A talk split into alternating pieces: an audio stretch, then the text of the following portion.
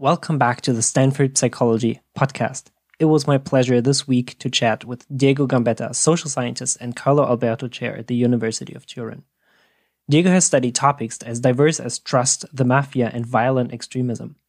His work has been widely cited around the world. Diego has held past appointments at numerous universities such as Oxford, Cambridge, Columbia, and Stanford. In this episode, we chat about trust, distrust, and cynicism. Diego explains what it means to trust someone and how distrust is more complex than a mere absence of trust. Whom do we trust and why? Can we trust our trust instincts? Is trust always desirable? Does everyone want to be seen as a trustworthy person? How does the mafia survive despite its distrustful outlook? Finally, Diego asked me to talk a little bit about my research on cynicism. How do we build trust among the most cynical? Are some people just hopelessly distrustful? Hope you enjoy.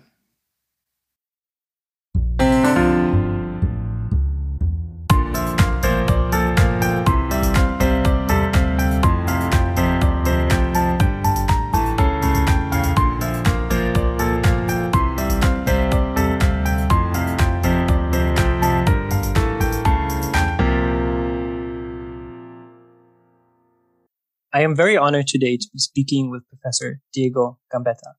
Before we talk about trust and distrust and all these interesting topics, let me just take a second to thank you for making the time to come on the podcast. Thank you for inviting me. Well, I think we have to get some conceptual clarification first. So trust and to be a trustworthy person, you know, these are terms we use in everyday language all the time. What many trust scholars might point out, however, is that trust and trustworthiness are not exactly the same. Would you agree with this, or do you think these are the same concepts? No, they, they're usually coupled because they're coupled in real life. You can, you tend to trust people who are trustworthy, or at least you hope you trust people who are trustworthy. But the concepts are very different, and they, it's not so well understood in the literature that, that they differ. They differ in a very fundamental sense. That is that many times when we trust, we do it in our best interest. We can serve our self-interest In when we trust. We may gain from trusting if trust is well placed.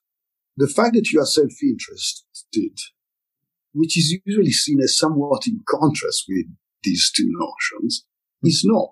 I mean, when you trust, you may do it. You know, I, could you look after my dog? Could you lend me some money? Whereas trustworthiness has an implication of you doing something you wouldn't necessarily want to do. Hmm.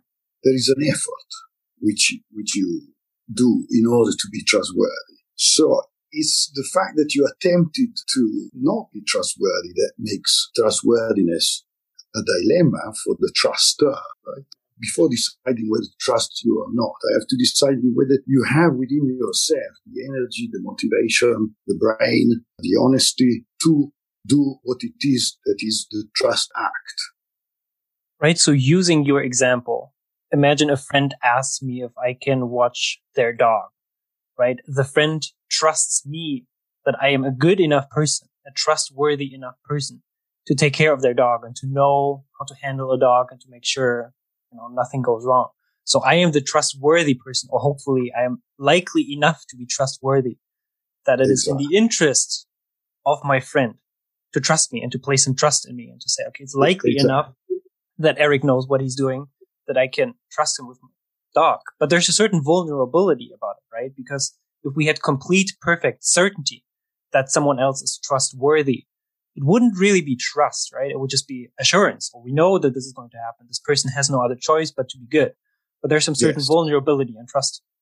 Yes, there, there's, there is to have, there has to be some freedom for Eric to defect and eat the dog or uh, not look after properly to the dog. And there has to be some freedom for me to leave the dog somewhere else or take it with me. When there is freedom on both sides, then trust becomes what allows us to, to handle our freedom in that sense. But you can see the asymmetry because for me, it's important to find somebody who looks after the dog and possibly to find somebody who does truly look after the dog. So it's in my best interest to do that if I get it right. right? Whereas it's not necessarily in your best interest to spend any time with my dog. Maybe you may be a dog lover. It's not a perfect distinction. You know, there are cases in which being trustworthy is a pleasure. For instance, I don't own a dog, but I could look, happily look after some friend's dog and that would be, could be a pleasure for me. It wouldn't be much of an effort. But if you lend me some money, the idea of returning it, you know, I would be trusted to return you the money at some point. But the idea of returning it is not necessarily my best interest. I could just as well forget about it, or I could uh, run off with your money. Whereas for you, if you charge an interest, that is in your interest to lend me money. That's what banks do, right? Uh, banks may lend you the money, and it's in their interest if you pay, if you are trustworthy. but for you, you know, there may be other options. So there is some tension going on between trust and trustworthiness. The tension seems interesting because every time you read about trust in the literature, the papers usually start off talking about how important trust is for individual functioning, for relationships to stay together, for groups to perform, to coordinate, to cooperate, right? It's the glue that holds society together is a common formulation. And yet, yes. even though trust is so crucial and important, we see distrust everywhere, right? And this tension can explain this because maybe we know that for a group as a whole, it would be good if everyone trusted each other.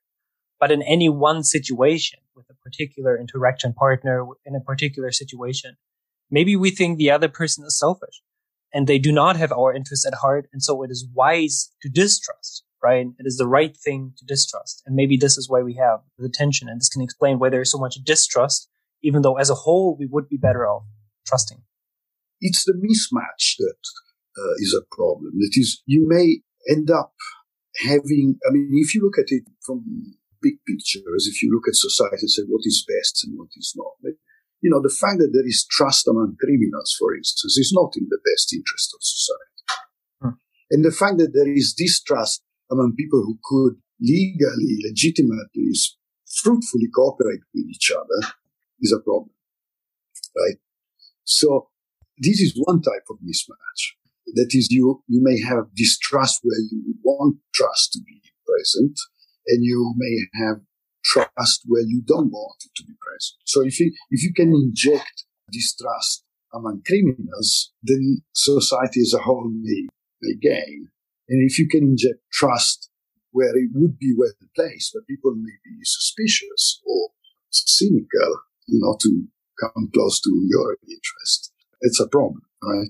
You're right. That is, there is a, a sort of goodness attached to the word trust that makes us feel that if we are short of it, but if you look at it in a technical sense, then, you know, trust may lead people to do bad things, right? To cooperate to do bad things. And you, you can see that in endless gangster movies. That's the case. So, but these are extremes. Most of the time, you, you would be right. It's better with well-placed trust. But sometimes we, we just make mistakes and place trust where we shouldn't be. Right. If trust enables groups to be more effective, then that is in and of itself normatively neutral, right? What does it mean they're more effective at whatever they're doing, right? They could be more effective as the mafia and organizing their crime, right? So it's in and of itself, we have to understand it's not necessarily a good, even though it is often treated as such. Exactly.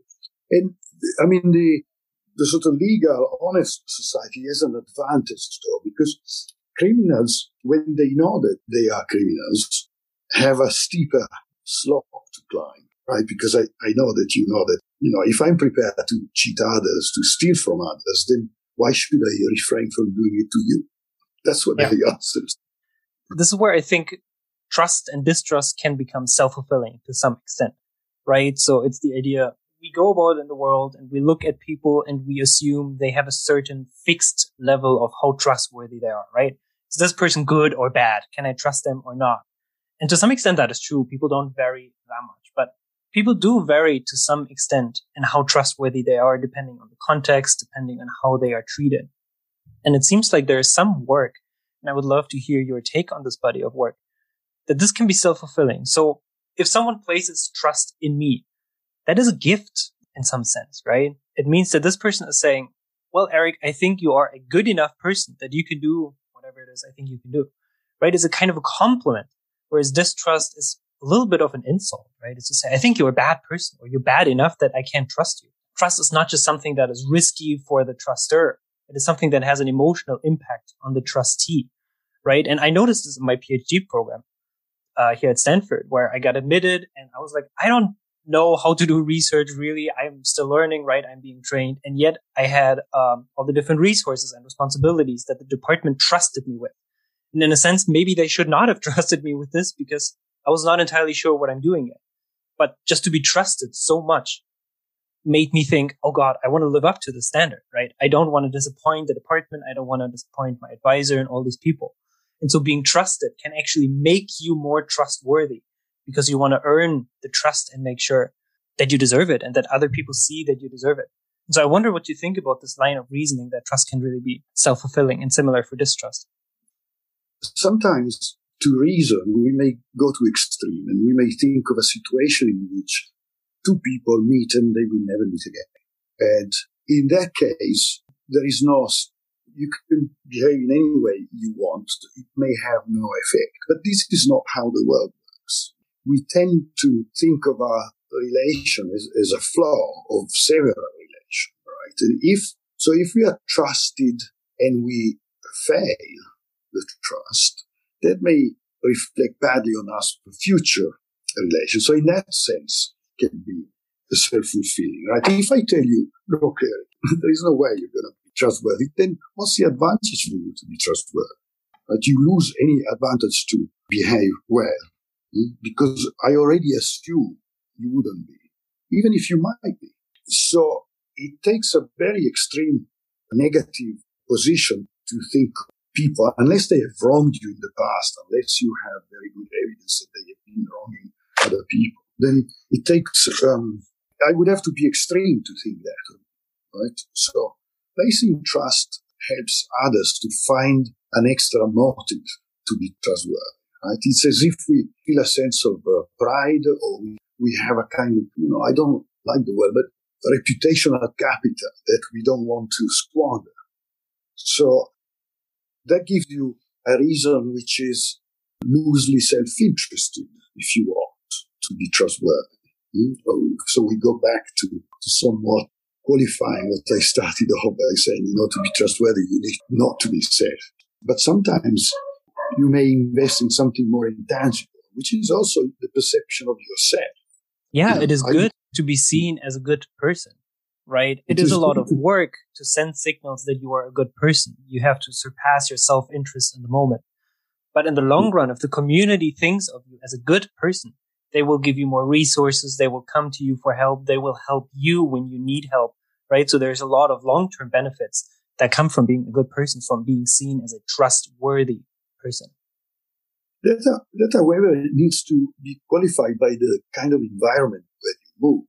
Hmm. So if you end up in prison, there's probably gain for you to be seen as a not such a good person because then the, the basic line is, you know, we take advantage of it. So in a sense, we already have the luck of living in a biased, in a good, in a good biased society, biased towards the fact that we gain by being good. So that means that goodness is rewarded to some extent, and we internalize that because that's kind of probably typical uh, state of affair, but that's not true everywhere. So that's what is interesting. One reason why I became interested in studying criminals is precisely because they pose such a challenge. So why should criminals trust each other? Why should you, what do you gain by being good? And, so on. And you have written about the dynamics of trust and distrust in criminals or you know, the mafia and different groups. And it's really one takeaway could be, well, it is complicated, right?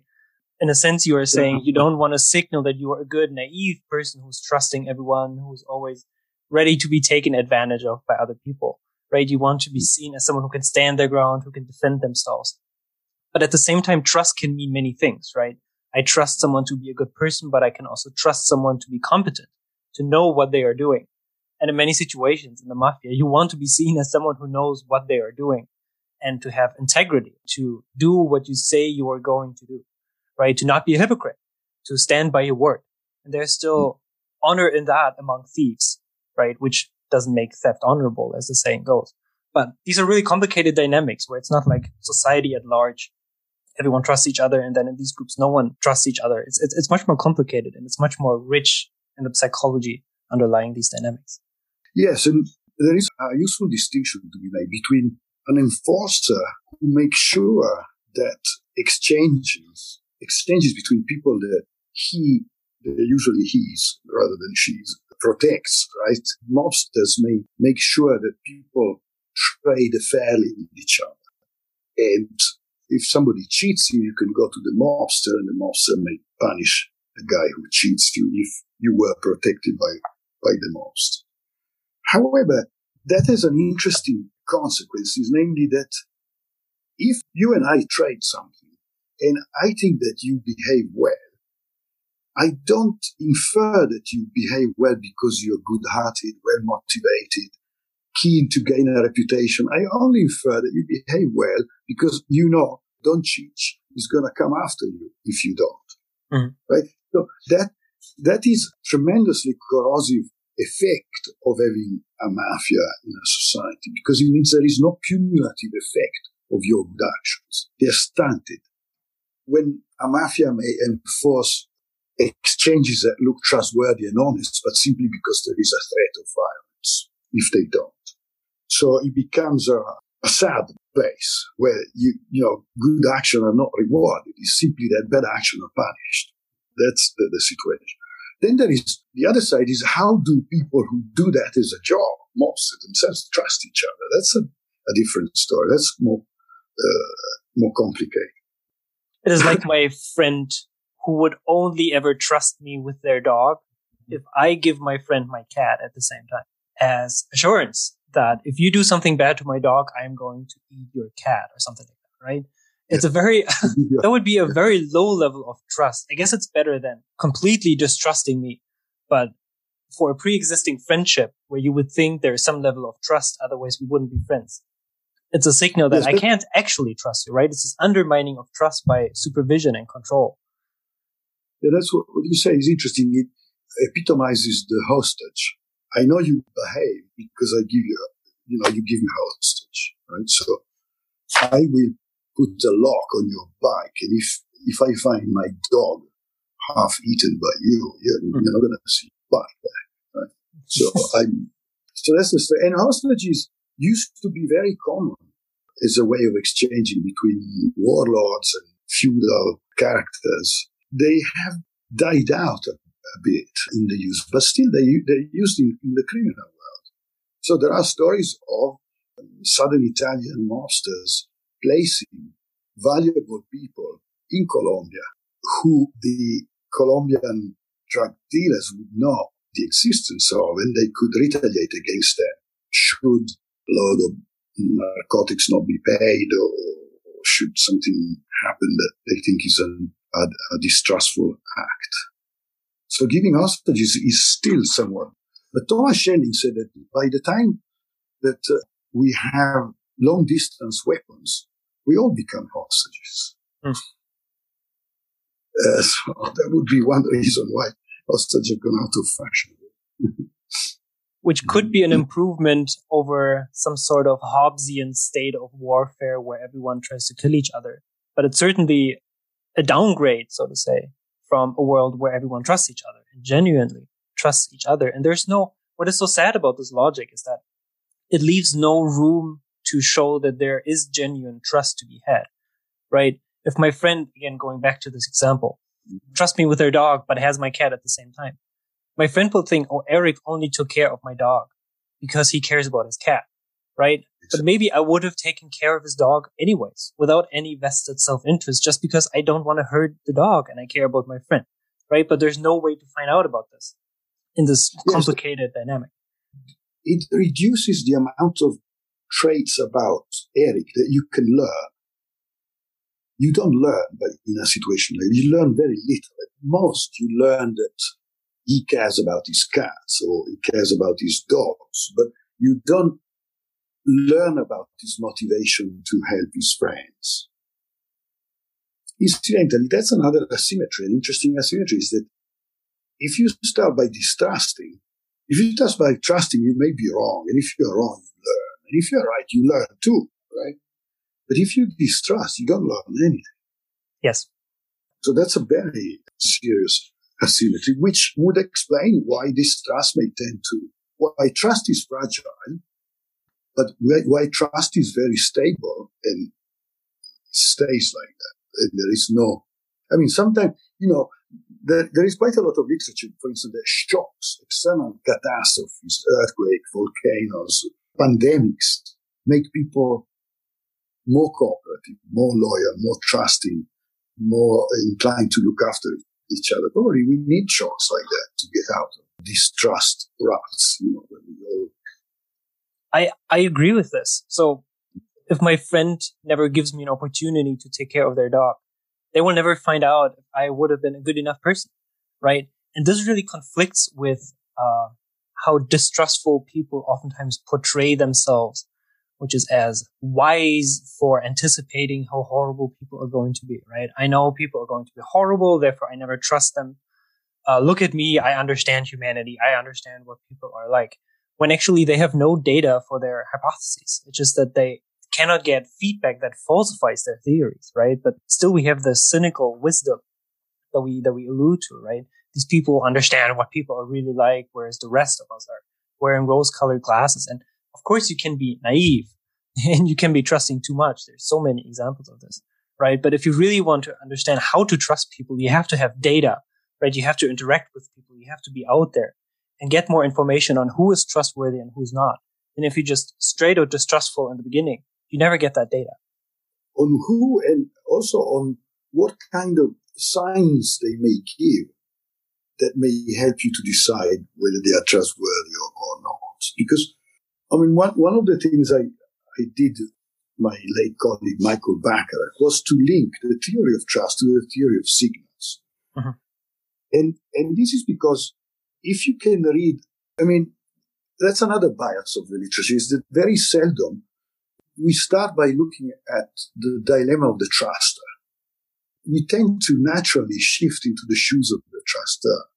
But if we shift in the shoes of the trustee, we notice that often trustees want to be trusted because they may sense, may gain from that. It may be in their best interest to be trusted, right? So again, correcting a bit where I started. So I may want to be I want the bank to believe that I return the money. I want you to believe that I would be a faithful partner for you in, in the business that we start. And uh, so if you shift the dilemma of the truster to what signal could convince the truster that she can trust, then you are in the domain of signaling theory, right?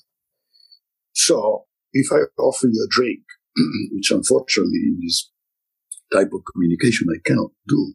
You may think, wow, hmm, is this guy you know, poison my drink? If I drink from the chalice that I that you also drink, you may believe that that's a strong signal that I'm telling the truth because it assumes that I don't want to poison myself. Sometimes people do want to poison themselves, but very rarely. So that's a strong signal. In that case, you can trust the drink that I'm offering, which incidentally makes me want to say that to reason about trust is often important to know what you are trusted about. In this case, you're trusted about to give me a non-poison drink. And that calls for certain signal to persuade. And a bank may look at your credit history and see whether previous loans you have been paid back. And those are signals that you can be trusted again. Once you have these strong signals in your hand, then deciding whether to trust or not is trivial. So we have talked mm-hmm. about very distrustful individuals and groups. And the question is, how can genuine trust be built here? And what you're suggesting is, well, the trustees can send very strong signals of them being trustworthy. While that is right, I wonder if that puts all the responsibility on the trustees and leaves the trusters in the right for just suspecting everyone of everything all the time. And I wonder mm this is part of what I'm trying to do in my research, as you asked about. There is a way to appeal to the truster and to say, well, your decision to trust or to distrust has an impact on the other person and will make them feel a certain way. There's a certain mm-hmm. responsibility you have to behave in one way or another, right? Again, trust is a gift and distrust is an insult.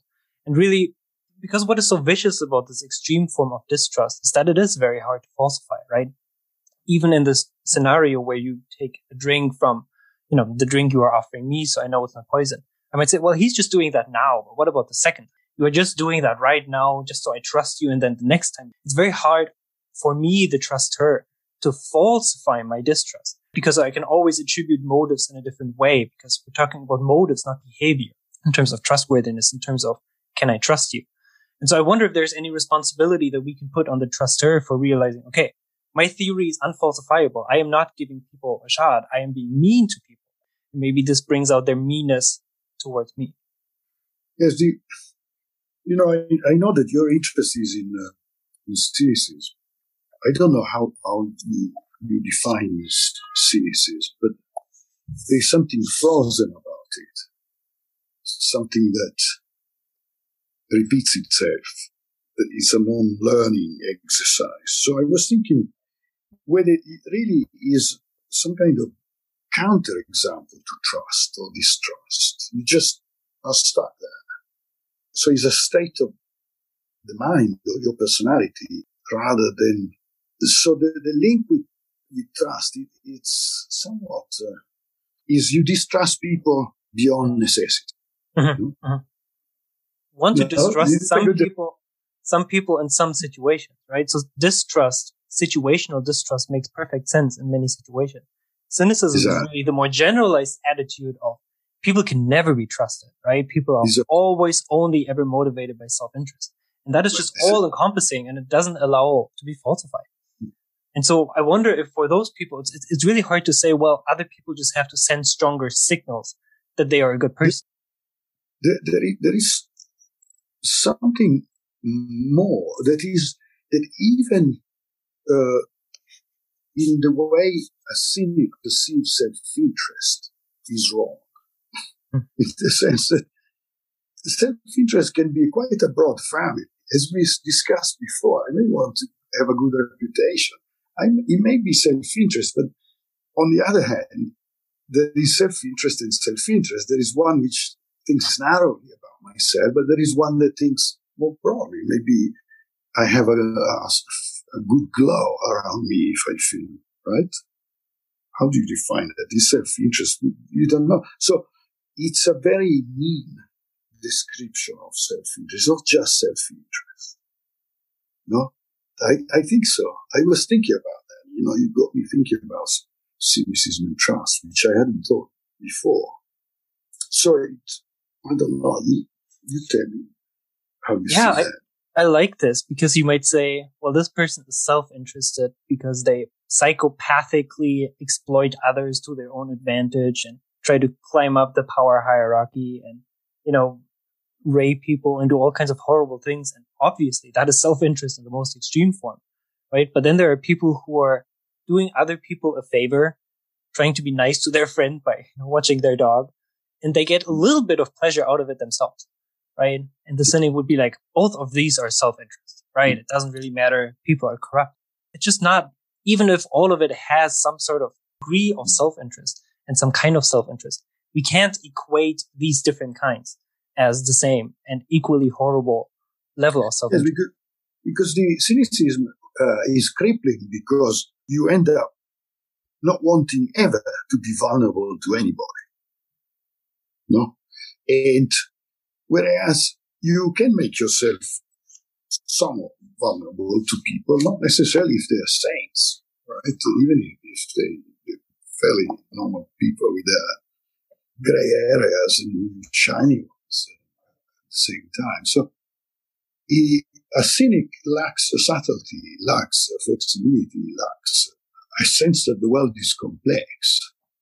Yeah, and there's no responsibility for bringing out the self-interest in others. I was talking to a friend last week and he said something interesting. He said, every time I think the world is mean and horrible, I ask myself, is the world actually mean and horrible? Or am I just being a horrible person? And I bring this out in other people, right? If I'm the kind of person who's always cynical, who always thinks everyone is horrible and, you know, I will not be fun to be around. And so people around me will yeah. be like, oh, you're horrible. but I don't yeah. see that. I'm just like, yeah, see, people are horrible. People are selfish. Exactly as I predicted. Yeah. So that, that shows that also distrust is self-fulfilling. Uh, in the sense that you may not think twice before pinching the wallet from his backpack because he said, well, he thinks I am dishonest anyway, so who cares? I may just yeah. as well do it. so there is some self-fulfillingness. And so it's quite probable that uh, a world populated by cynics uh, just generates yet more reason to, to drift in, in, that direction. But so the interesting question is how do you become a cynic? No? Well, a common explanation could be, well, someone betrayed your trust really horribly and you have been traumatized from that. And now you have learned I can never trust anyone again, right? My partner cheated on me. Therefore, I can never trust people again. I will never be in a relationship again. People are horrible. You just overgeneralize in this kind of coping mechanism, which I think is one common and maybe more common explanation. Another explanation is that cynicism is invoked after the fact to license your own selfishness right? So the people who are most cynical are oftentimes the Machiavellian, narcissistic psychopaths. And this is really something where I'm curious about your feedback because you studied criminals and, and the mafia and lots of, you know, people who will be high on the dark triad or higher on average than the, you know, population. It seems like oftentimes their distrust is not just rational in that they are in a distrustful environment surrounded by other untrustworthy people. These people are also looking for an excuse some of them, obviously not all criminals. Some of them are looking for an excuse to just do whatever they want to do. And a convenient excuse is to say, well, people are just horrible, so why should I be any better? So, in the first case, it would be, you would be nursing a wound that doesn't heal.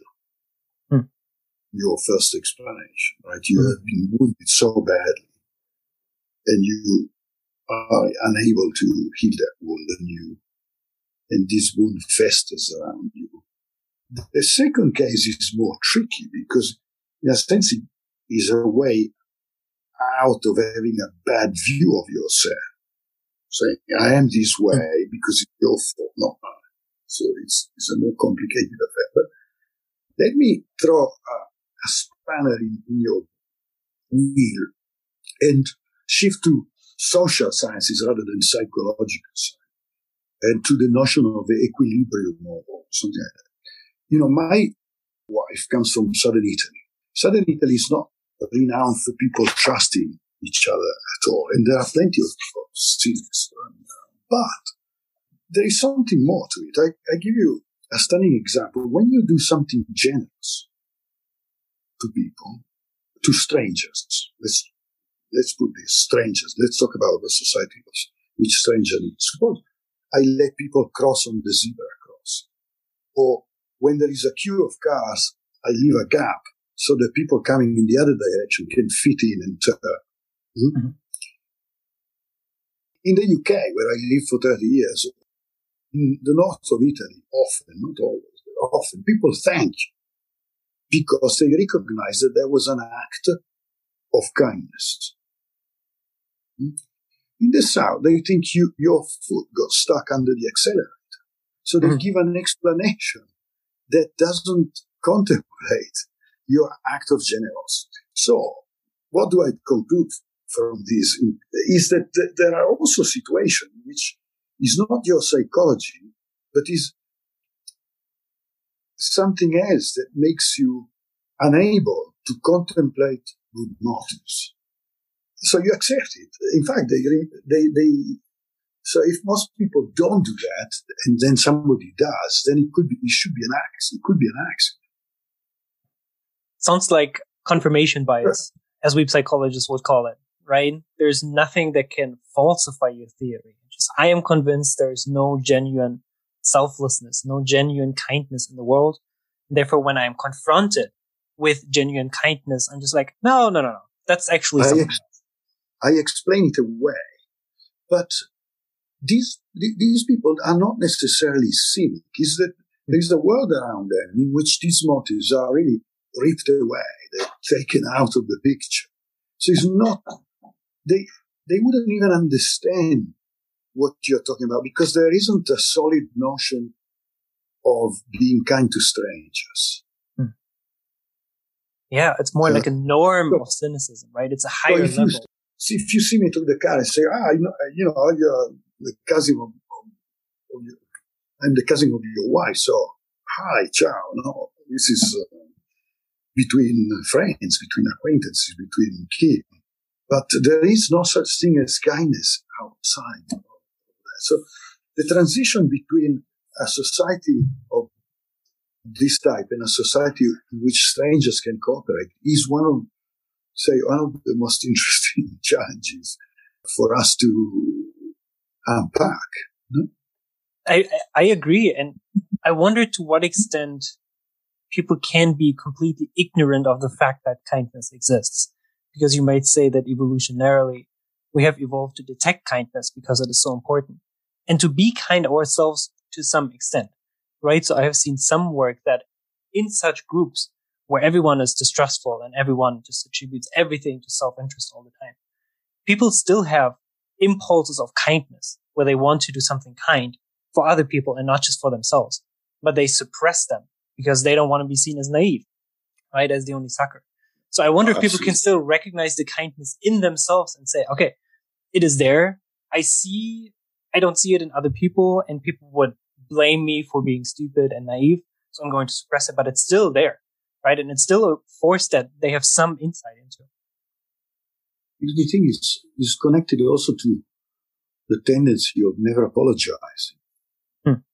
Why do I think that? I don't know. But it's also another trait that you find in the South. Apologies means you recognize a mistake, you. I don't know. So it's a form of uh, trust restoration, right? It, it is. And uh, if there is no trust to be restored, then why should I apologize? And it would show that you're weak, right?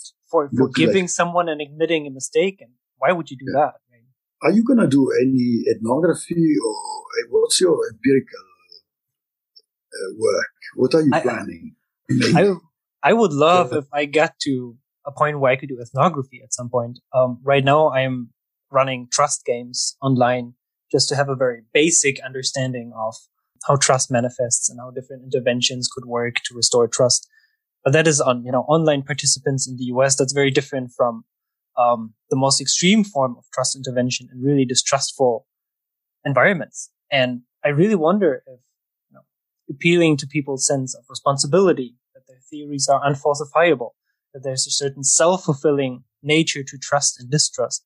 These different, you know, intervention mindsets that one could have. The people who benefit the most from them would be people in such highly distrustful groups. But they might also be the ones who are the least likely to listen to these interventions and to actually care about it, right? Um, and so I wonder who's really benefiting and what is a target group for these kinds of different mindset shifts? Is it really the people who are already trusting sometimes, but could trust a little bit more? Or is it the people who never trust at all, who have the most to gain but are the least likely to listen? So you, you're thinking of doing it experimentally. Mm-hmm. I was thinking that in many trust experiments that I have seen, a, few I have run myself, mm-hmm. you do see, and if you repeat the interaction, if you don't do just a one shot interaction, decide whether you want to lend money or not, and uh, decide whether you want to return the money or not but you have a sequence, you can see that there are people who change their strategy from one shot to, to the other, but there are people who never change. Mm-hmm. And the and you may do a meta-analysis of those who never change. I think that most research focuses on those that do something, but maybe there is something to be gained by squeezing something from experimenting with which mm. there are people who change, and there are they are more frequent. There are people who trust all the time, but there are very, very, very few. And there are people who don't trust all the times, and there are a little bit more larger groups. So those, those would be the guys that, you know, you should, you could uh, pick up and, and, do something else with them. You know, these are your, your, your guys, the, the, the stubborn, distrustful, grumpy groups. it would be wonderful to have qualitative research on this and just to ask them, why are you so grumpy? Why are you so distrustful? You, um, is it just a strategy in this particular experiment? Is it just a general, you know, life strategy that you have uh, for how you approach other people in everyday life? What is going on there? And there seem to be different explanations, as we alluded to. But if if you think of these individuals, what what comes to your mind in terms of restoring trust in any way to the extent that we want to? But if you if you run several uh, quick experiment, you may be able to isolate a sample of people like that, and then you may you may act on them. For instance, are they totally unresponsive? I mean, if you offer them bigger rewards, would they relent?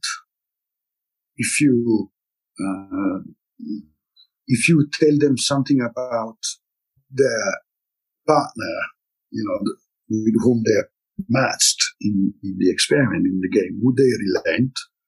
Would they be more lenient with certain types of people?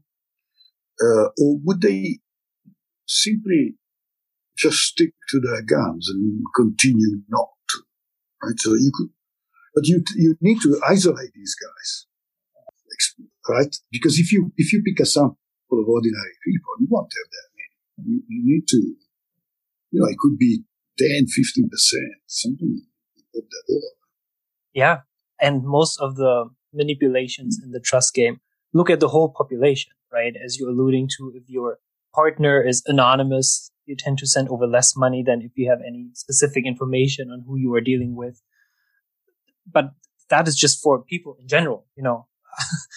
Maybe this, you know, people who are very distrustful to begin with, they don't care, right? You can't really put an ad you can't say, put an ad and say, look, if you want, if you're completely distrustful, write to.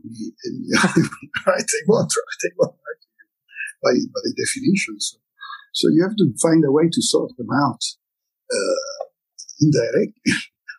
I have seen this cartoon a while ago where someone was standing on a podium holding up a sign that was saying, Cynics of the world, unite.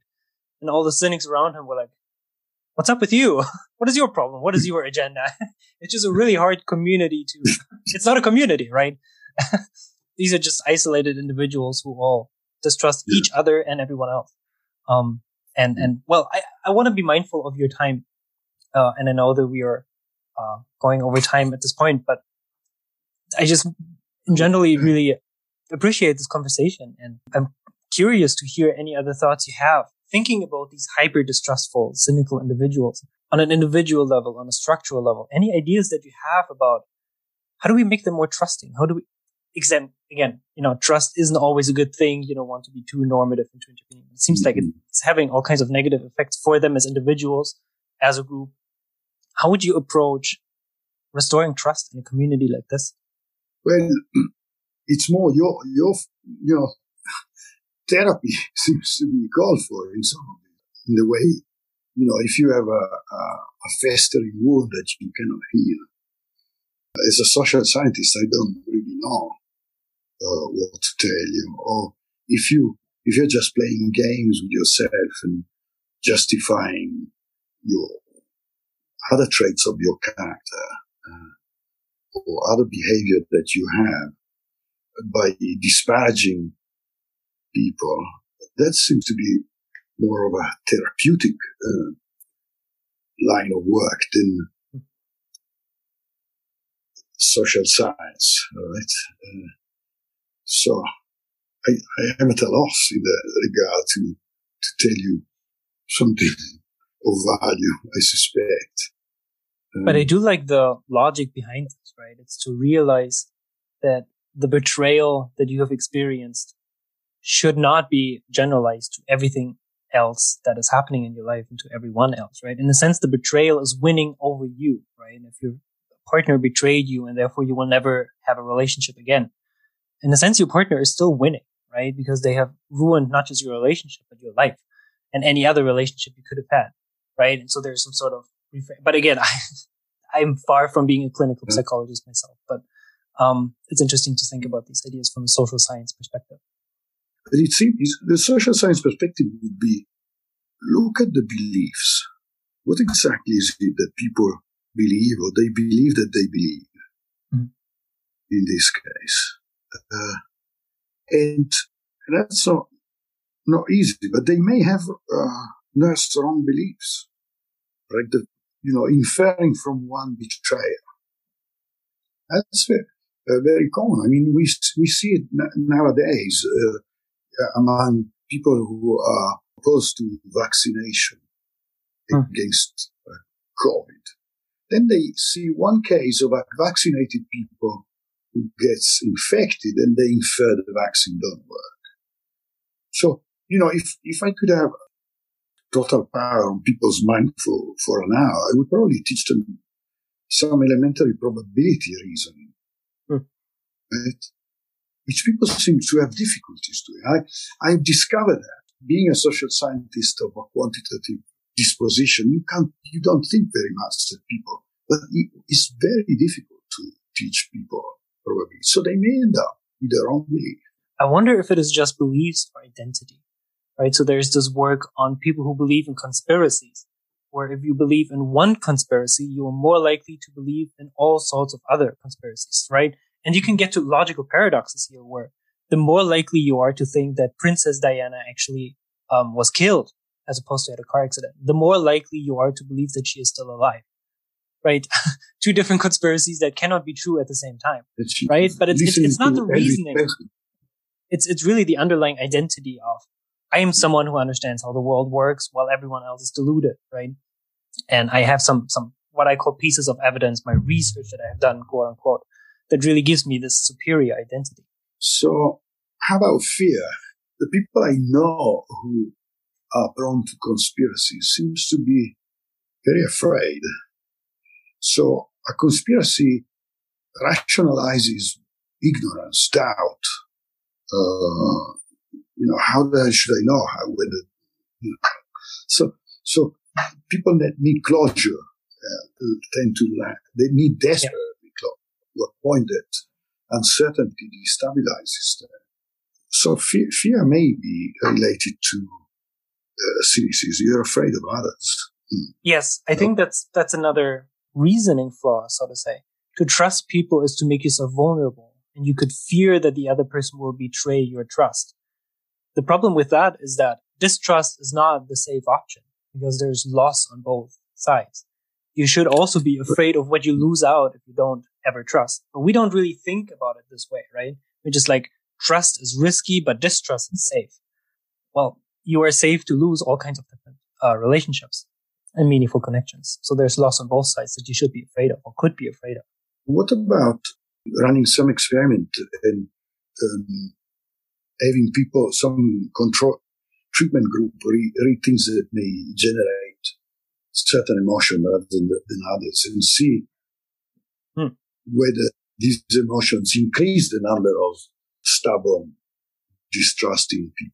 What emotions is, is driving the cynic? Hmm. Because, you know, cynicism is a description of a state, but I wonder whether how many components there are in, the, in that. Is a is, is a highly complex construct if you start unpacking. Right? No, this is yes. Fair. Yes, yes. And fear and stress play into this. There's some work that people who are very cynical for their whole life tend to die earlier of heart attacks because they're just so stressed out and angry all the time, right? Anger is another emotion. That's, not just an abstract belief system. Something else that I have found in a nationally representative sample of Americans is that there is a correlation between cynicism and contempt at 0.45, which is quite high, right? So it's not just that cynicism is this anxious response to, you know, you know, someone will betray me and that would be horrible. There's also a certain pleasure in cynicism where it's like, oh, I get to look down on people because I think people are horrible. People tend to think that they themselves are pretty good. Well, that logically leads to the conclusion that you are better than other people. And that's a convenient belief to have as well. One conjecture that I, I was never able to, to test uh, yet, at least on, on southern Italy, is that people, you know, there is this saying, at least in Nordic countries, that, you know, fool me once, shame on you, fool me twice, shame on me. Mm-hmm. And, and this is a, is a very intelligent saying because it allows you to test. You try. Mm-hmm. Mm-hmm. And then you decide. I, my impression is that in the South, the cost of betrayal is perceived as being so high that is fool me once, shame on me. You don't really have, that's the perception. So that would be, would connect psychology and sociology, if you will, because they may be right in the sense that if there is no reliable redress to wrong that you receive, if you can't trust the law, if you cannot trust the state, if you cannot trust the local courts, if, you, if it takes 10, 10, years before you get a, a decision, every wrong that you receive is on you to sort out. Right? Yes, yes. So, so highly cynical so you, people would say there there is a very high cost to betrayal, and I would add there's very little benefit to return trust. Right? It's just like, oh God, I have one more friend or one more successful interaction. Who cares about that, right? Who needs people? Why are social relations important at all? And there's a certain devaluation of the impact, of the positive impact that social relations have on us. But the, the question is, suppose you trans, you transport uh, some of those who, who have this belief in a world in which redress is a common good, is a public good, is the law. Hmm? Would they change? So that's an answer to your question. What would make you change? Well, insofar as what appears to be cynicism is not uh, a petrified trait of your character, but is a response yes. to a special environment. Yes. Then, yes, yes. If you change the environment and you flag that that's what you do, then you may have an may have an effect. Right? So yes, you should see. Yes. Uh, I have seen this paper the other day that argued that trust is partly heritable, distrust is not right? That there's some genetic component to trust, 20, 30% to how trusting you are. But how much you mm-hmm. distrust other has barely any um, genetic component to it, which is kind of rare. And then the question is, well, where does our distrust come from? Is it our, you know, shared environment with our family and how we are raised or our non-shared environment, just things that happen? And it's mostly really the non-shared environment that predicts how distrustful we are, which speaks to your idea, right? That it's the environment that makes us cynical as opposed to this is just who we are and there's nothing that can be done about it. Still, if you think about it, if we are right to say that by being distrustful you don't learn, then if your parents tell you trust no one, and if you just follow them half of the times, you will not learn as much. Mm-hmm. So very, I mean, I'm not, I would like to, to read where they, they get this this evidence from because my my instinct is is exactly the opposite. That distrust is a heritable. At least uh-huh. I don't mean genetically. I mean from uh-huh. your previous generation. Yeah, some some influence uh-huh. of that for sure, and I'm sure the authors acknowledge it. Right? If your parents shield you from ever trusting anyone because they frame it as a risky, stupid, naive decision to trust people, then of course, as a you know naive child, um, you don't want to be even more naive you learn that, you adopt those beliefs. And then that's really problematic mindset to instill in kids, especially if they get to live up, uh, live and grow up in a more secure environment than maybe you as the parents were. Maybe your beliefs were adapted to some extent, right? But if you have kids who are growing up in a safer, more secure uh, environment surrounded by people who are actually more trustworthy, then maybe they should have different beliefs and a different approach to trust. So well, next time I'm in Stanford, I'll give you my dog. Look after. anyway, it's very nice uh, talking to you. Thank you so much for listening. We would love to hear what you think of this episode, or if you have any other suggestions for future guests or topics for the podcast. You can reach us at stanfordpsychpodcast at gmail.com. You can also connect with us on Twitter at stanfordpsypod. Finally, if you enjoy this podcast, please consider leaving us a review on Apple Podcasts or elsewhere so more people can find us. Thank you so much.